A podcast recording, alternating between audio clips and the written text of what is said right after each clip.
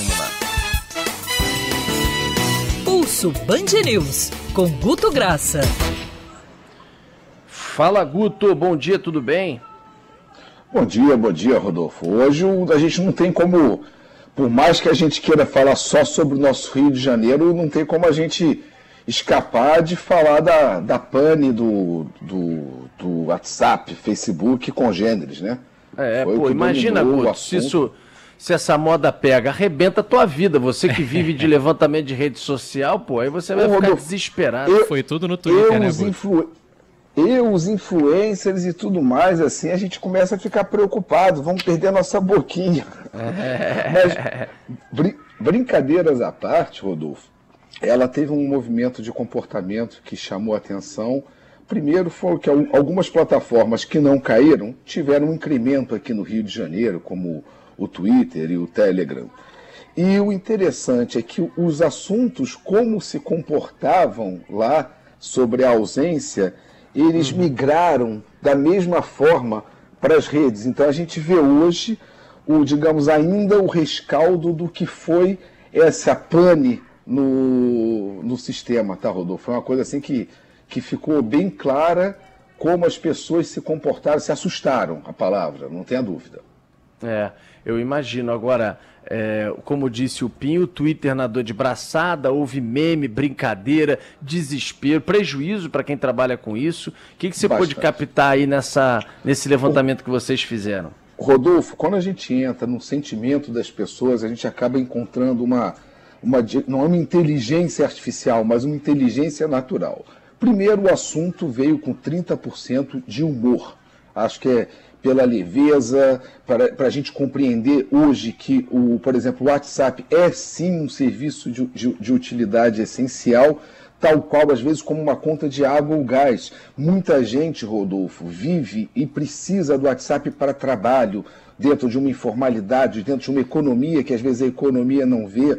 Uma pane num sistema de WhatsApp não é só para a loja grande do comércio online, impactou muita gente. Então, naquele momento da catarse, é assim que voltou, bastante humor. Vamos guardar que 20% de teorias de conspiração e similares, Rodolfo, é muito pesado para um assunto chegar, ter uma atração tão grande que 20% do volume dele sejam ligações quase com os Illuminates, assim, num, num exagero. O uso político tá? 10%. A preocupação com dependências e negócios. Rodolfo, isso parece uma coisa elaborada e é, e é muito alto quando isso fica, quando as pessoas param e chegam e falam: olha, 10% do volume, falou, a gente está meio dependente disso nas nossas vidas, nos nossos negócios. Será que isso é correto? Mas é mesmo quase que uma confissão, Rodolfo, da dependência. Né? É quase é, que. É, é e, verdade. E para a gente entender como é que o assunto é tão pesado e tão nebuloso, Rodolfo, que a reclamação, quando dá um problema num sistema, o que a gente sempre pensa é a palavra reclamação de usuário, correto? Sim. No caso, é tão maior que as pessoas não veem como um sistema. A reclamação de fato do usuário, você pega uma atração de 5%, que parece tão maior tudo o que vai se vivendo, como se fosse assim, cortar o seu ar para negócio, preocupação com o negócio, que gerou um pouco. A palavra é comoção. O que a gente viu, até mesmo com esse humor, com a catarse, com as teorias de conspiração, Rodolfo, é, é quão dependente a gente é.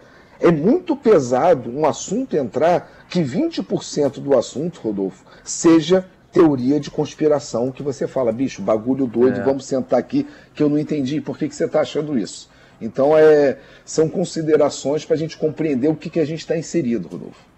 Tô vendo aqui, ó, o teu levantamento. Humor, 30%. Humor tá sempre em primeiro. Teoria da conspiração e similares, 20%. Uso político, 10%. Preocupação com a dependência, também 10%. Pessoas e negócios, né, ali 10%. Reclamação de usuário, 5%. É, se você juntar uso político e teoria de conspiração, você chega a 30% do volume. E aí o que chegou ontem para movimentar ainda mais pancadaria em cima de uma das redes mais importantes que é do Facebook, Mark Zuckerberg e Companhia Limitada, foi o depoimento da ex-gerente de conteúdo dizendo das manipulações, dizendo que há ali um ataque à democracia, que há uma manipulação deles dos conteúdos, do que eles colocam à disposição, do que eles fazem reverberar mais. Isso jogou mais lenha na fogueira e nesse debate que, obviamente, tomou as redes também, né, Augusto? Rodolfo, assim, é, sem nenhuma análise tecnocrática da comunicação, é disponível no YouTube. Quem quiser ver o depoimento de, dessa é, porta-voz do Facebook, é uma das coisas mais constrangedoras é o mal-estar, como ela está se sentindo mal em responder as perguntas do. É, é, é muito desagradável. E é claro que isso inundou para você entender, Rodolfo, dos vídeos compartilhados pelo assunto, esse foi o segundo vídeo mais compartilhado no Rio de Janeiro. E legendado, ou seja, por, e por onde Caramba. ele mais foi compartilhado? Ele explodiu no Twitter de compartilhamento, de link, ou seja, é para entender que as outras redes se, é, é, se movimentaram para falar desse assunto, e isso aí, repito, é bastante sério do que a gente está lidando. Não é, não é uma coisa para a gente achar bobagem. Não. A gente, assim, quando vê, Rodolfo, essa, essa percepção confusa, tanta coisa de teoria de conspiração entrando, a gente tem que compreender que, amigo, onde tem pouca luz, prospera problema. Então a gente tem que compreender a reação das pessoas, antes só de censurar, Rodolfo que é muito fácil a gente chegar aqui bancar o sensor. Olha quanta imbecilidade. Não, porque se chegou a ter 20% desse conteúdo de teoria de conspiração, a gente tem que seguir. A teoria de conspiração, ela sempre tem um viés, uma nascente dentro de alguma verdade. Depois ela degringola. É, é vamos procurar onde chegou para que 20% de um volume de um assunto desse no Rio de Janeiro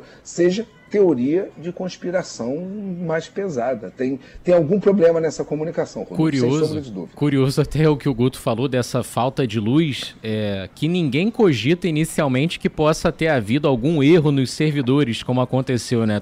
A primeira coisa que vem à cabeça é ataque hacker, dados vazados. Eu, eu pelo menos, vi muito esse discurso até algumas pessoas fazendo provocações, aquele grupo Anonymous que tem gente aí por todos os cantos, mas no fim das contas é, era algo muito mais simples do que se imaginava, né? Não de resolver, mas do que causou o problema. É.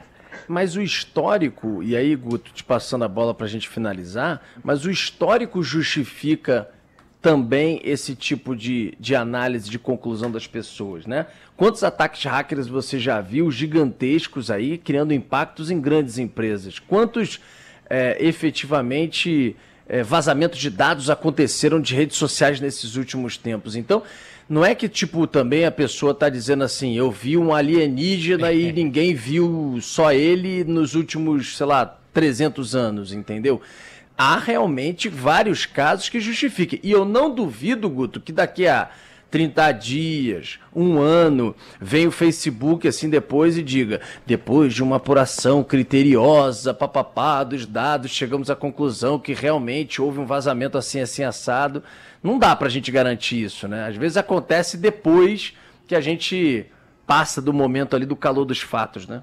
Rodolfo, é, aqui sem, sem bancar o especialista, mas sempre quando tem uma queda de um, de um, um avião de grande porte, a gente ouve o especialista falar uma queda de uma aeronave são, tem várias causas. Às vezes um, um, bug, uma queda dessa, tem várias causas de ocorrência. E às vezes a teoria de conspiração pode pegar uma. Pode ter sido um ataque num servidor que desarma um, pode. Pode ter sido só uma coisa de pista de volta. Tem uma, uma quantidade de, de, perguntas tecnológicas que eu não vou ficar chato aqui conversando, mas que ontem a gente fez live conversando sobre isso.